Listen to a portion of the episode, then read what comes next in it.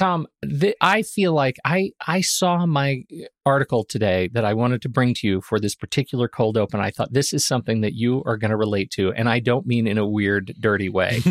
for once. Okay. Uh, this is, I, I want to talk to you about some new research. This comes out of Cambridge, University of Cambridge. I know Cambridge. Across, it's across the pond Mhm. uh, that that talks about the value of being a mentor. Oh, okay. What do you think about that? Now you are a mentor. Can you want to, can you talk just briefly about what you do uh, in in your sort of chosen mentorship? Mentoring. Yes. Uh, it's uh, a program called the Young Storytellers Foundation. It's across California, Southern California. And basically, I'm a head mentor. So I oversee 10 to 15 mentors who oversee 10 to 15 young storytellers. They are fifth graders. And together. also sounds weirdly like a multi-level marketing kind of a scam. it is. you I get, like I get a little Yeah. bit of residuals from all of You it. get the kni- Yeah. you get a set of knives. Yeah, exactly. Yeah, we all have an alley rally, and I give them a little pep Yeah. speak. Uh, but over two months, um, they together with all of the words actually coming from the child, the young storyteller, they write an original five-page screenplay that is then ultimately acted out on stage by working actors in front of the school, family, and friends. So I guess it's sort of a creative writing literacy program, and I'm in charge of a school, and I love it. Well, uh, that's what I want to hear about. Tell me what that love looks like. What does it do for you to do that work? especially in the school that I'm at now, it's incredible. I was just started there last semester. This is a new school, and to see these children open up, because at first it's just a weird bunch of weird adults in a room clapping and wanting to be friends, and they're like, nope, like they just they all want to group in the corner and you know look at their phones or whatever, and then week by week they just open up and open up, and they really start to look forward to it, and you can see some of the shyest kids around really find a voice and really uh, it really seems to make an impact for them. And a lot of them, because I stay at schools for a long time, I get their little brothers and little sisters who come up and say that their older brother, older sisters are still writing, that it really has turned a corner for them. So it's the Young Storytellers uh, Foundation, and it's just wonderful. I love it that you are actually mentoring yourself out of a job. what do you mean? Oh, because I'm a Well, like, these screenwriter. people Yeah. right? Yeah, yeah, right, right. Oh, That's I, I steal all their ideas, Pete. Well, this is interesting research because, as you can imagine, when you think about the mentor mentee relationship, the reason we have a mentor mentee relationship is is to to generally ease transitions for mentees. Right? You have a mentor when you go to school, when you start a new job. Uh, you know, smart organizations pair you with a mentor. It's all to to reduce your anxiety as a mentee, as a new kid, as somebody who's trying something new.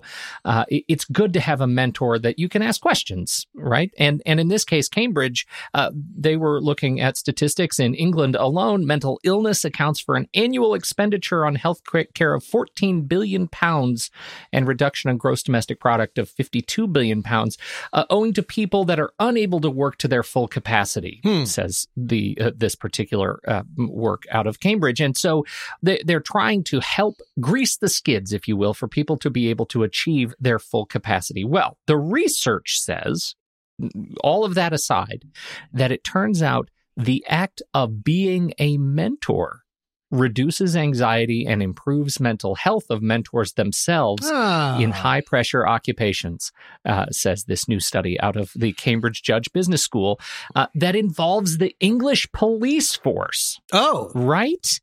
Fascinating. This is what I mean when I talk about high pressure occupations. Sure. People who, uh, when you become a mentor, uh, and this is why policing was chosen as this setting to study how mentoring can reduce anxiety. Bobby's. Uh, it, yes, Bobbies. They don't uh, they appreciate that Oh, anymore. okay. Uh, I actually don't know. I just want to make you feel bad, including the medical profession and the military. These roles that that require, uh, uh, you know, feats of intellectual, mental, emotional strength. Right. Okay. That's, that's what they're doing, and so they found, in fact, that all of these roles, it, we suggested strongly that that uh, mentoring, encouraging people, experienced people, to become mentors reduces anxieties. It gives them a chance to uh, to explore their relationship with their profession in a way that is healthy, Hmm. in a way that is productive, and I find that just wonderful. That's great. Why is that, do you think? Is it because you're having to see sort of through someone's eyes? You're sort of being an audience surrogate for a new person joining your workforce? You know, I'm so glad you said that, uh, Tommy, because I would like to, using my voice, speak on behalf of the study. Oh. Quote Mentoring provided reassurance to the mentors by illuminating how other, often junior officers, also experiencing anxiety, thereby normalizing their own experiences. By acknowledging that anxieties are common, both the mentees and mentors in this study appeared to be more comfortable discussing such issues and therefore in developing different coping mes- mechanisms. Right. What do you think about that? I love that, uh, Bobby? especially especially for police force. I mean, when I think about all the TV shows I've seen of American uh, cop trainees, they're always called boots, and they're always seem to be treated terribly. like the the hazing seems terrible and terrifying, and so the idea of having someone to talk to, having someone to sort of proverbially hold your hand, proverbially uh, hold your hand through that process seems like that could really uh, open up a new kind of understanding. I think that's wonderful. I think it is too. And you know what? It's such a big deal that not only was this did this study come out of, or I should say, was published by the folks at Cambridge. It was co-authored uh, by the uh, uh, the folks at the Saïd business school at Oxford University and Oh, Chief Inspector Stephen Carriage of the Cambridgeshire Constabulary. The Constabulary, Tom. that sounds amazing. I want to be a constabulary. Just by myself, a one person constabulary. You'll always be a constable to me.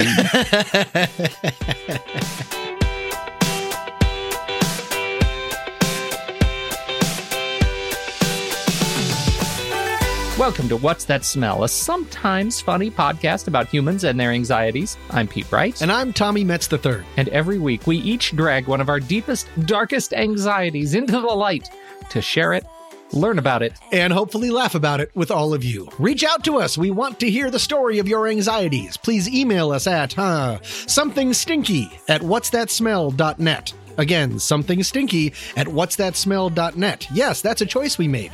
And with that, I, Pete, will go first. such a jerk. I'm never, never letting it go because you did it to annoy me, so I have to bring it up.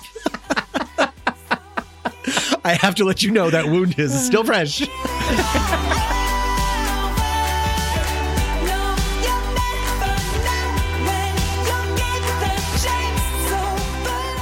Pita, it's an idea that's used in books all the time or in TV, uh, but I want to ask you if you have any personal experience with it.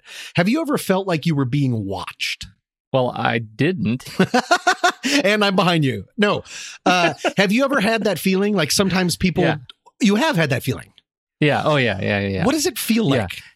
Okay, so there is both an emotional and a physiological response for me. Uh, the first is, and, and it comes in places that are environmentally sort of challenging for me, right? Either it's dark, I can't see, like a dark uh, uh, parking garage or something, or where sound is compromised. Uh, again, parking garage, there's echoes and things. You know, you can't quite place A lot of time in parking well. garages, it sounds like. I spend I spend an inordinate amount of time walking Yeah. parking garages, and and so I feel like anytime my senses are compromised, I get a feeling that uh, that I am I'm being somehow surveyed, and it's always it is literally I feel it the tingling on the back of my The neck, tingling and on the back right at the neck. base of my skull. Yeah. yeah. That's how I, Yeah. because I have never had that feeling.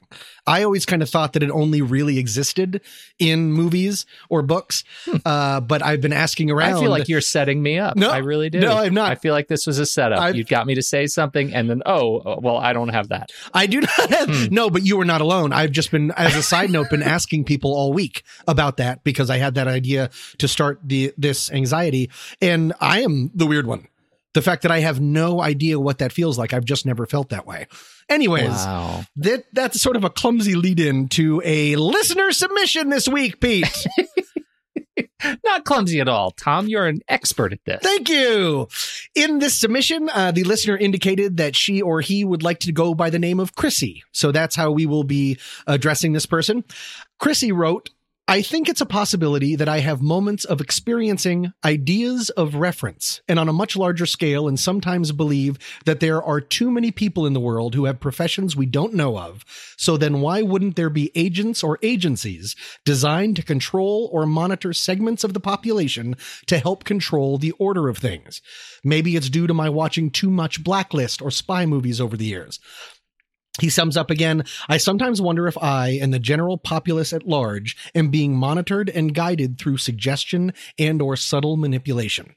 It's more of a subconscious type of existential anxiety and not crippling, but it's something I find interesting and perhaps relatable. End quote. Ooh, right? Oh, This is an interesting Oh, one. Man, First and foremost, Oh, thank you breaks so me. much for writing in, Chrissy. We appreciate it. And I would like to say that this anxiety has a lot to unpack, so I promise nothing. I say we, we just dive in and let's see what we come up with. Fair enough, Pete? Let's do it. Okay.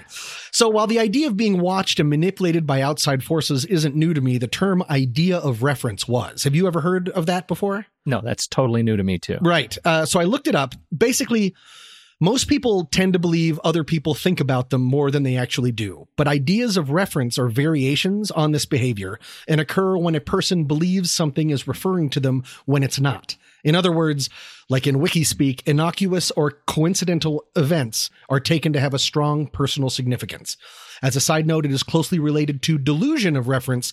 That's pretty much the same thing, but the subject refuses to believe otherwise when presented with clear evidence. Uh, against that fact, that's where you start Yeah. getting out to start paranoia and potentially schizophrenia.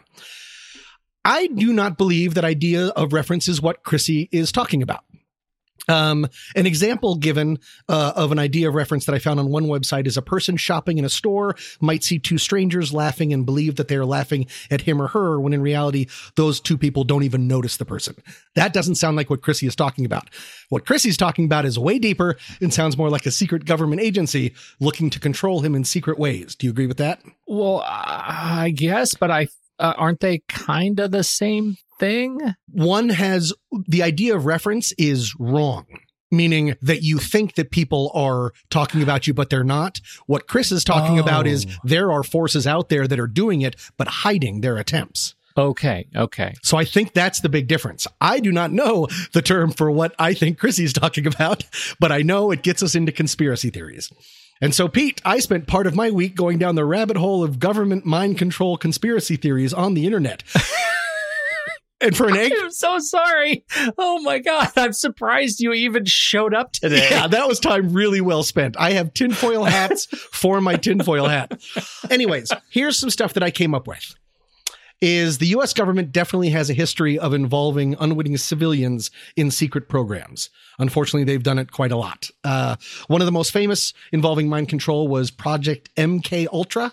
Are you familiar with this? MK Ultra. oh, It's like everything you're saying is nonsense to me. I don't know any of these words. Project MK Ultra. If you look that up on the internet, your internet will explode. It was led by Dr. Ewen between 1957 and 1964 to look into methods of influencing and controlling the mind and extracting information from resisting brains. He would administer uh, ECT therapy, uh, shock therapy at 30 to 40 times the normal power. He would put patients into drug induced comas for months on end while playing tapes of simple statements or repetitive noises over and over again. A lot of his patients, patients, quote unquote, patients forgot how to talk, forgot who their parents were, and suffered serious amnesia. As a side note, all of this was performed on Canadian citizens because the CIA wasn't willing to risk such operations on Americans. USA, Oh, USA. a kid. Is this legit? no, this is legit. You can look this. I mean, I did. I took a. You can look this. Hey, finish that. Set. You, You can- can look it up. You can look it up, but I mean, this is a this has been uh, released by the CIA. CIA uh, that Okay. MK Ultra All was a thing. Pete, how are you feeling so far? I, I under my own desk. I know. okay, so then I started getting into the power of conspiracy theories. And in 2015, uh, Dr. Sander Van Linden uh, wrote a article called "The Surprising Power of Conspiracy Theories." In his article, he writes that the interesting thing about conspiracy theories is that they start out with a need to confirm a particular premise, like someone or some evil thing must be responsible. And this is what psychologists refer to as a fundamental attribution error, the tendency to overestimate the actions of others as being intentional rather than just simply the product of random situational circumstances. And of course, this speaks to the comfort that you can get in conspiracy theories that uh, people are uncomfortable with the notion of randomness because it lacks meaning. Uh, the only thing randomness communicates is an uncertainty and a lack of agency and control over what is happening in the world. Therefore, it is easier and more comforting, ironically, to simply point our finger at someone or something. Therefore, conspiracy theories serve an important role. They restore a false sense of certainty and control. As a side note, are you a conspiracy theorist at all? Do you have some tinfoil hat stuff that you believe in? I am not one. I think that is that uh, is not able to be swayed, right? Like I, I am somebody who, if you prevent, if, if you generally, if you present to me uh, data, facts, reportage, I'll, I'll, I am, I'm capable of changing my mind. Let's say that. Yes, that is a huge difference. That's what separates you from conspiracy theorists in effect. But uh, and so I like to tell myself, yeah, I'm not a conspiracy theorist, or I don't believe that there are people out there genuinely doing me evil.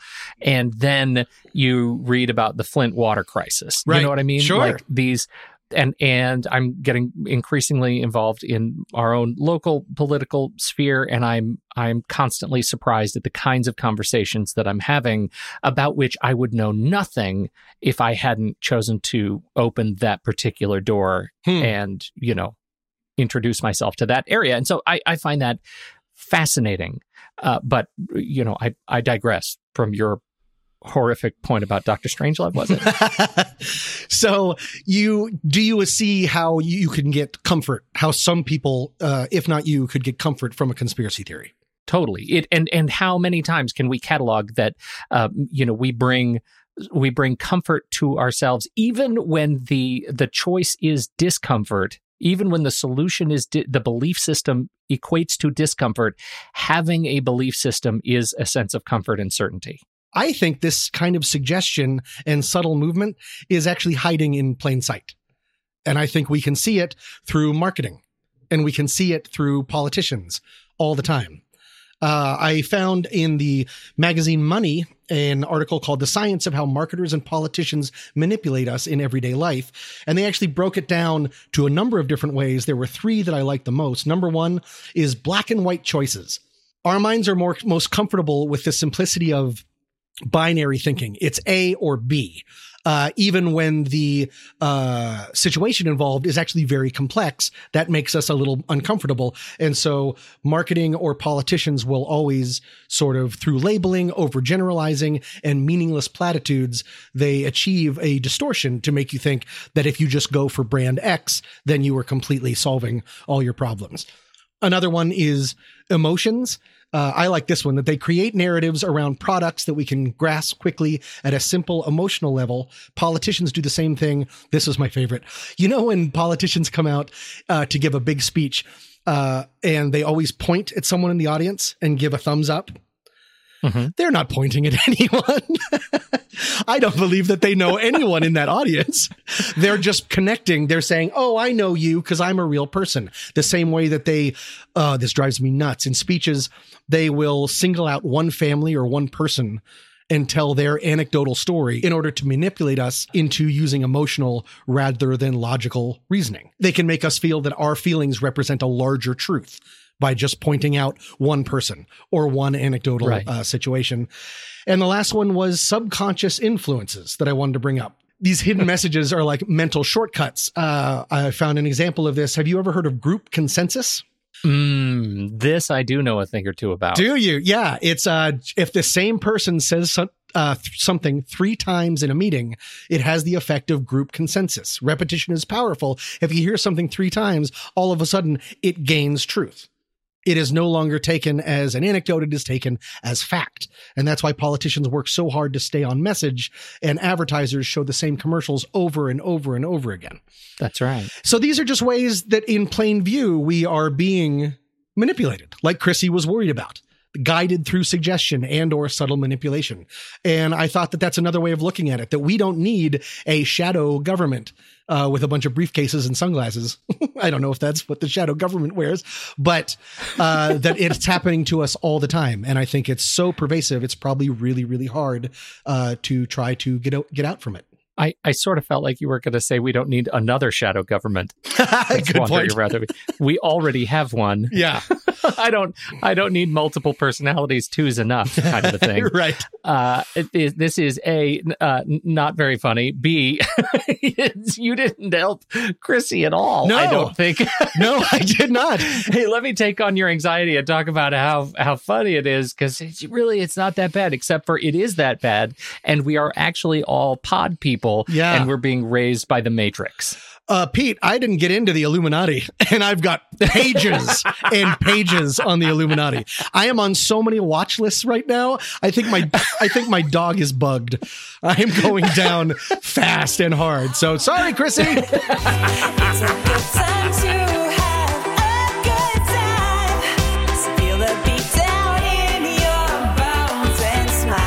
Tom, my first experience with a tutor was when my parents thought that it was a great idea for me to learn German. Ah, okay. Uh, my grandmother uh, lived for a time in Austria and had taken three of her kids there, not including my mother, who mm-hmm. uh, she'd already moved out by that point. So my grandmother and three of her six kids moved to Austria, and there they attended Austrian schools and came home speaking German. And I think as a result, uh, my mother wanted to make sure that her family wasn't left out. So I ended up in private German lessons for as far as I can remember all of my life. Mm. Uh, and and this was in Colorado Springs, uh, by the way. So opportunities to stand up and practice your German. Not a lot. Yeah. no, no. And as a result, today, uh, Tom, I don't speak German. Oh, you lost it? Well, yeah. How conversational uh, were you at your highest? Oh, not really. And I think there are a few reasons uh, that this is the case. I don't, be- I, I, I, don't now, and I didn't believe in my core that I would ever actually need German. Right. Right. So on the shortest time horizon, I wasn't being graded on it. And on a longer time horizon, I had no plans to move to Germany when I was eight. so I just, I never really thought I would use it. That yeah. was just not a thing that was in my, you know, future. Now, the other thing is I was actually pretty good at it, right? I, I have a pretty solid ear. So I was able to sound German even when I had literally no idea what I was saying. Right. yeah. Like there there's some benefit to that. You know, it got me kind of into theater and and that that was useful. Mm-hmm. But uh but I really I I didn't speak German. And and I should say clearly I do not have an anxiety about the German language, German people, or the study of German and things that are German. Good, because that would just be racist. and that's a completely different podcast. I, no, on the contrary, I give my study of German no thought whatsoever. Okay. Uh, and I do, however, have an anxiety about another subject, uh, one that is decidedly more likely uh, to be studied in the formative years of our youth. Oh. Uh, and uh, far beyond. And that brings me to the second time in my young academic career that I was fortunate enough to engage the services of a tutor. I am talking about Tom Mathemophobia. All right. yep. Yep. Yep. Yep. Yep. Yeah, no, it sounds like uh, that sounds like your equivalent of a hallelujah. Absolutely. Uh, I had a tutor growing up because I was so averse to math and I still am terrible at fractions to this day. I remember oh. there's a story that my parents tell that when I was very young, I was having trouble with fractions and they said, What would you rather have? one third of a pie or one fourth of a pie. I answered wrong. And apparently at a very young age, I said, well, that's just because I don't like pie. Clever stuff. Classic no. and you have never had pie since no. because anxiety. Exactly. this is uh, we're talking about the fear, which in my case and sounds like yours too, led to a straight up detestation of the study of mathematics and eventually anxiety around performance of mathematical functions entirely. Mm-hmm. That was me. Uh, so let's. Uh, what does that look like? Uh, uh, this this anxiety around math, and as it turns out, this is a function of working memory usually when it comes to math. Uh, and, and working memory, it's your ability to keep a process running in your head and hold on to it as you build on with new information. And math, along with, you know, escape rooms, requires a lot in terms of working memory. Now, uh, a little bit of a side note as I was making a few notes for this, I got to this point in my notes and I started trying to compare uh, working memory to a watermelon keg.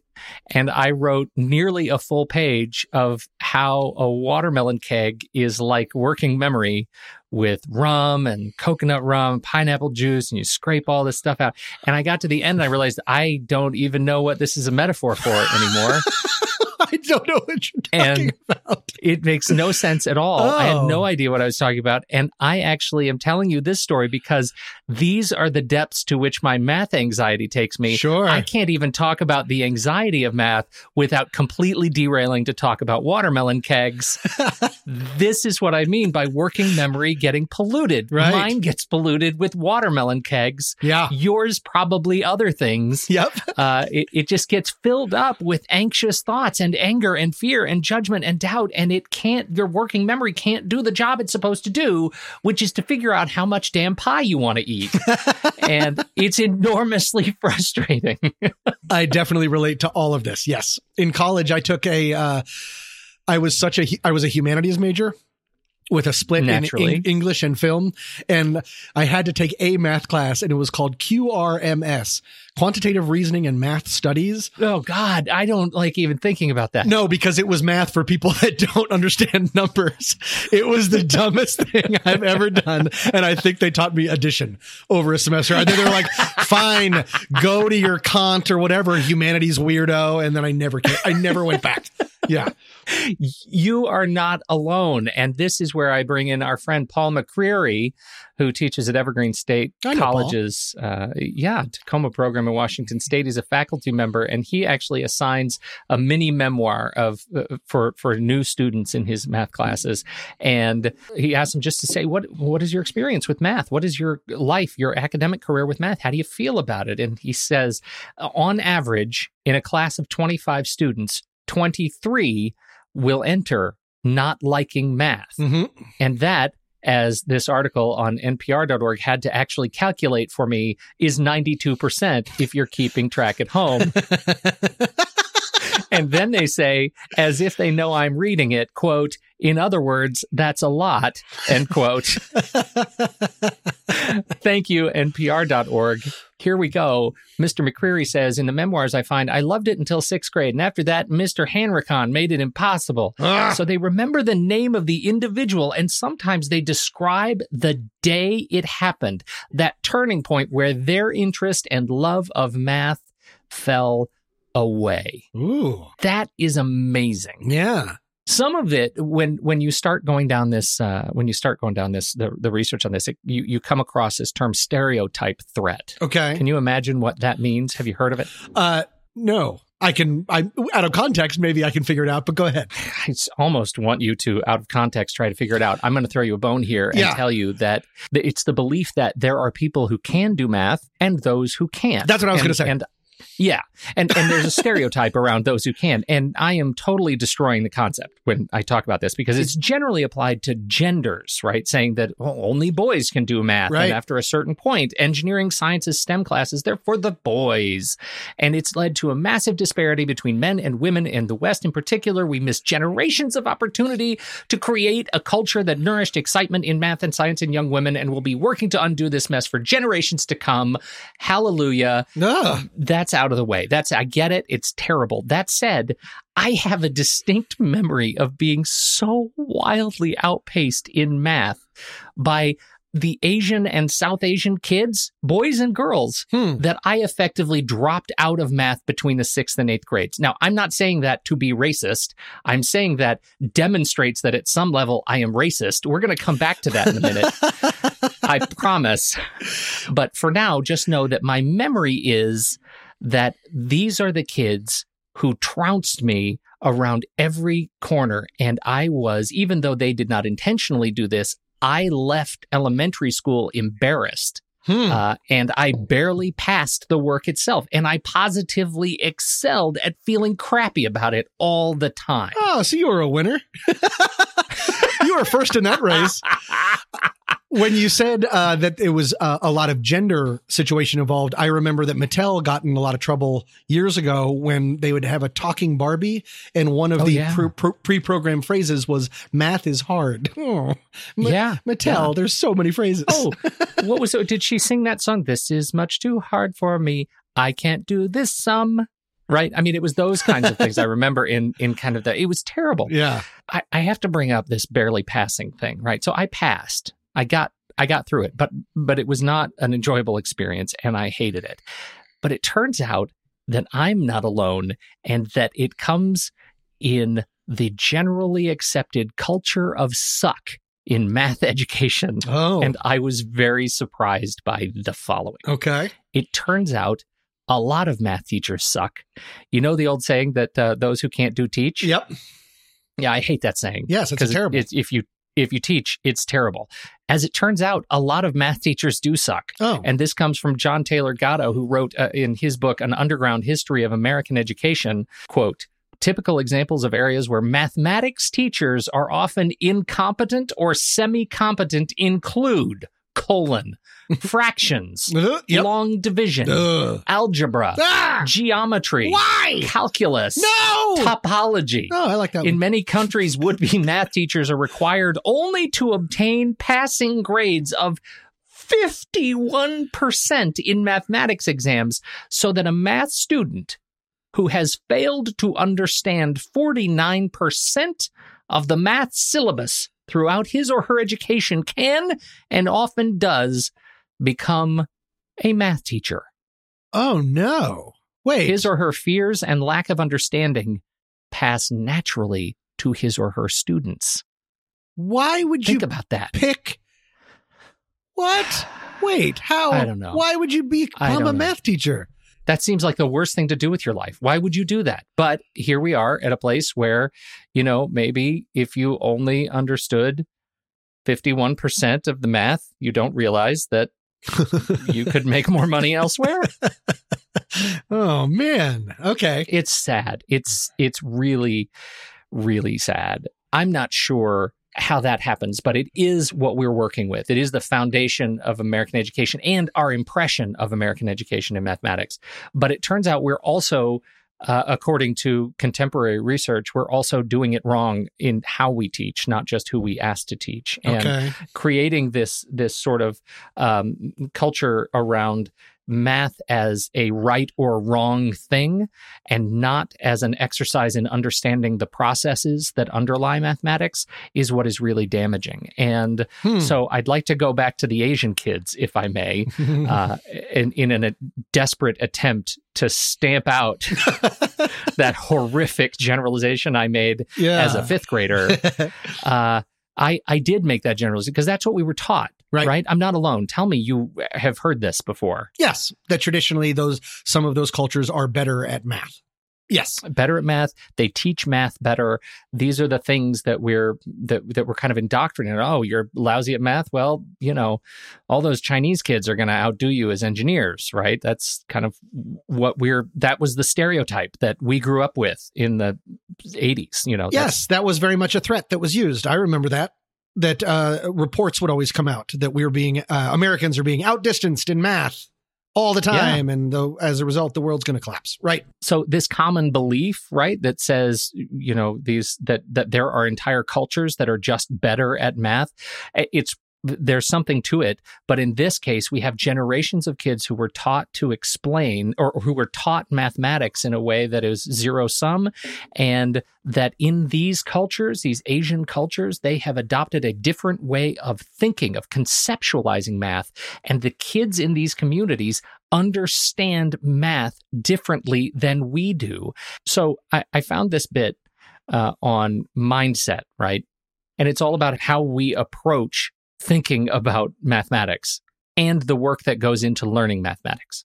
And so we might compare, um, you know, students in the West with students in the East and Southeast Asia and decide that they're just naturally better at math or they appreciate math better and that everything else is equal. It turns out that is not necessarily the case. And research from Carol Dweck in her book, Mindset, The New Psychology of Success, the way those countries that are typically stereotyped as being better at math, that they don't if they don't have such a fascination with the right or wrong binary um, sort of approach to mathematics education. Instead, they place more emphasis on effort than one's innate intellectual ability in school success, right? And so parents that place a higher emphasis on effort, on sitting down and practicing, on uh, just trying to understand process, are actually helping children develop what Dweck is calling this growth mindset. And as soon as you have a growth mindset that, and she says, everyone has the ability to grow their intellectual ability, to learn from mistakes, to become more resilient learners, again, according to Dweck, uh, that you actually are teaching yourself to learn and thus helping to erase the anxiety that comes with your belief that you can't learn. Right. Okay, well, first, I enjoy hearing you say Dweck over and over again, and second, I so could do that a lot. She's fascinating. Is it basically? So we're like two plus two is five, right? Wrong. Ugh, I don't want to do it anymore. Yeah. Versus exactly. Well, you were close because my initial thought was, but it's math. There is there's no wiggle room. But instead of saying two plus two is five, you're wrong. You say two plus two is five. Hmm, is it? Let's get these these four apples and here's two of them and here's two of them and let's understand why the symbol of these four apples when we bundle them Right. together equals the word five Hmm. what does that mean to us how do we internalize that experience and and Sure. uh, and how do we create new examples? One of the things that we know engages kids, young kids, uh, young kids, old kids, all kinds of kids, Yeah. uh, i- is that to engage their ability to learn, you have to engage their ability to be creative. You have to engage their ability to uh, turn on that creative mood to learning. And that's something we don't traditionally do in young, or we didn't do in mathematics education. Now, we've gone way off the bend from anxiety, from my anxiety in particular, which came from, oh my God, I hate feeling like this, this social pressure um, around math, and I put a face on it. But it turns out that's not true. Uh, that wasn't uh, that's not a real thing. And it turns out it was exactly the kind of thing a dumb fifth grader would believe. Um, and and the the reality is that we have a different way of thinking about mathematics. So how do you get through it if you deal with math anxiety? Because right now i still deal with it. And i had to go through i mean God, man I, I studied a lot of psychology in undergrad and i had to get through statistics and i had to figure out how to do study. And i was paralyzed when it came to the numbers parts. I'm paralyzed by dinner receipts that is probably my dad taught me an easy way to do 20% and that's one of the reasons it's not even just out of the goodness of my heart.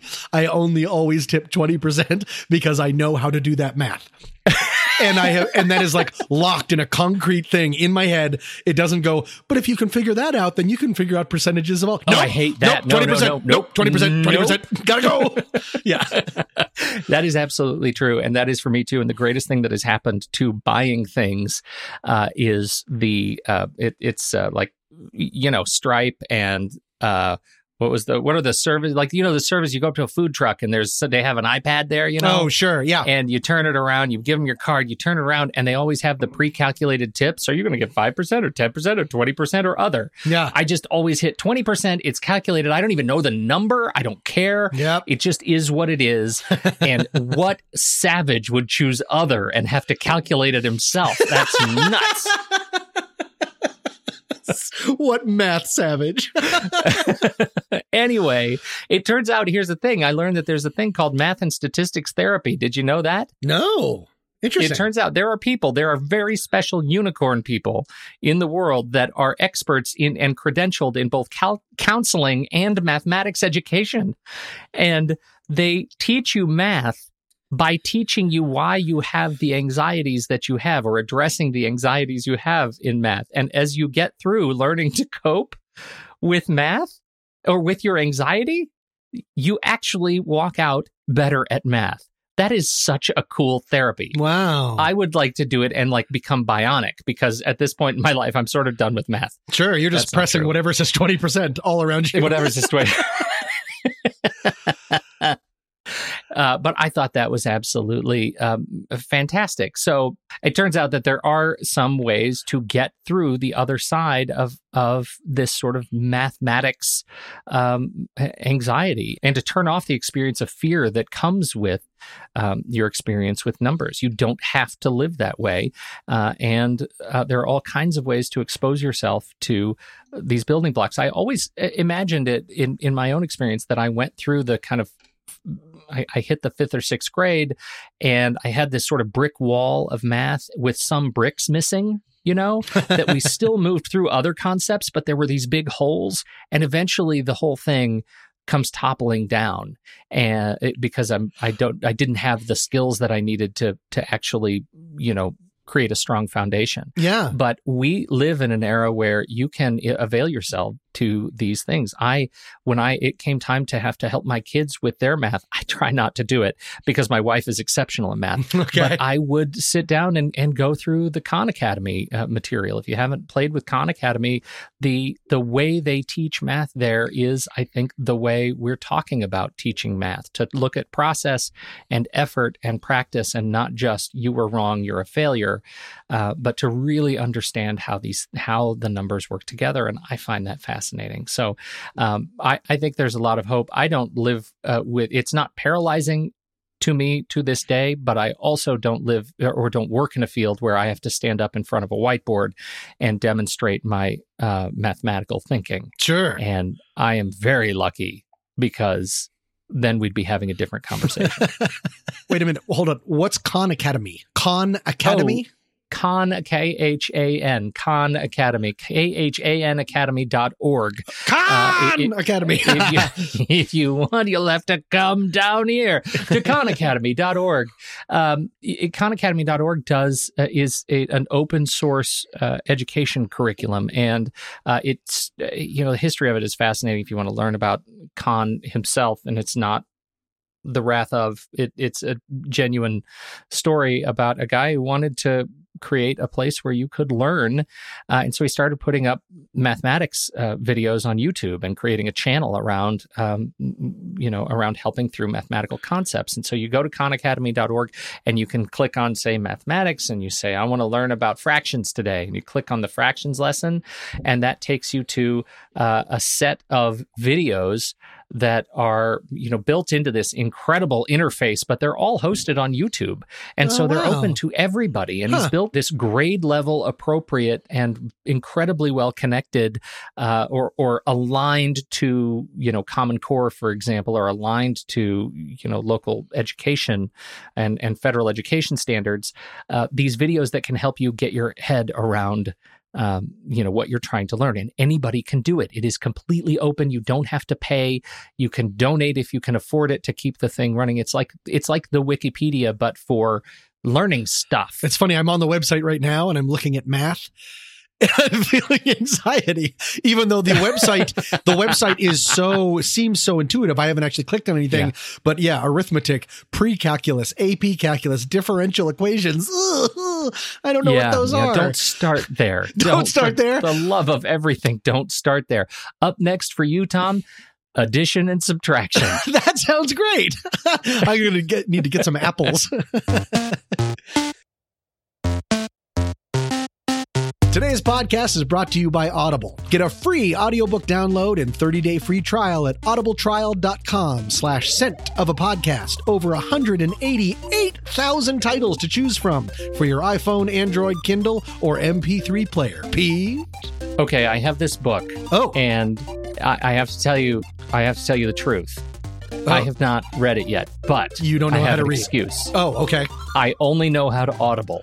And that's why I go to audible.com audibletrial.com slash scent of a podcast. No, that's not the story. The story is I saw the author and illustrator, the author, comma, and the illustrator. They're two separate people Okay. uh, at a conference, and they are incredibly fantastic. And everything about this book is exactly what I want to read. So, uh, as we record this, it's on pre order, but it's coming. And by the time you hear it, it should be released. The book is How to Invent Everything A Survival Guide for the Stranded Time Traveler by Ryan North, illustrated by Lucy Bellwood. And what is so great about it, the way he pitched this book at the conference was I wanted to write the most dangerous book ever written. And so I went out and, and cataloged all of the things that humanity could have invented earlier if we had only known how to put the pieces together. Like we had all the pieces and we didn't know how to put them together.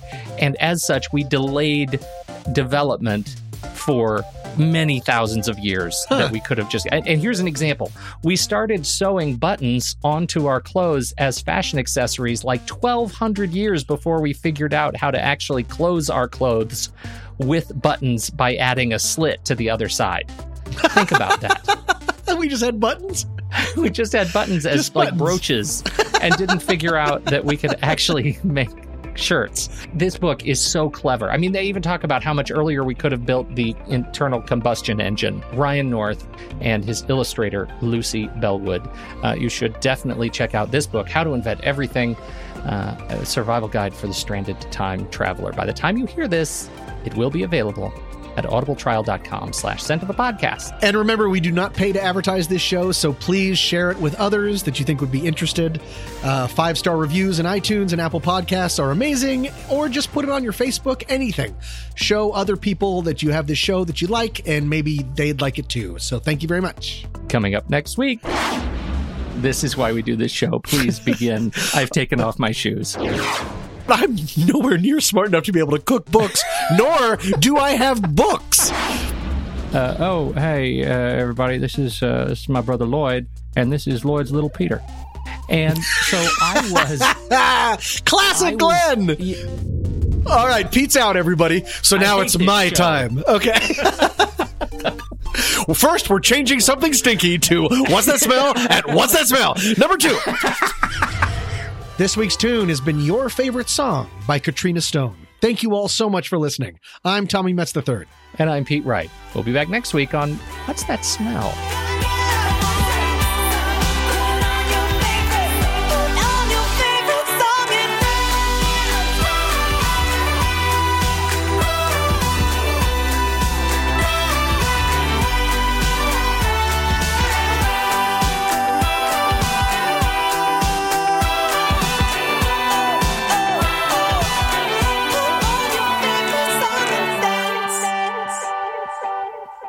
All right, stop recording before we say anything else stupid.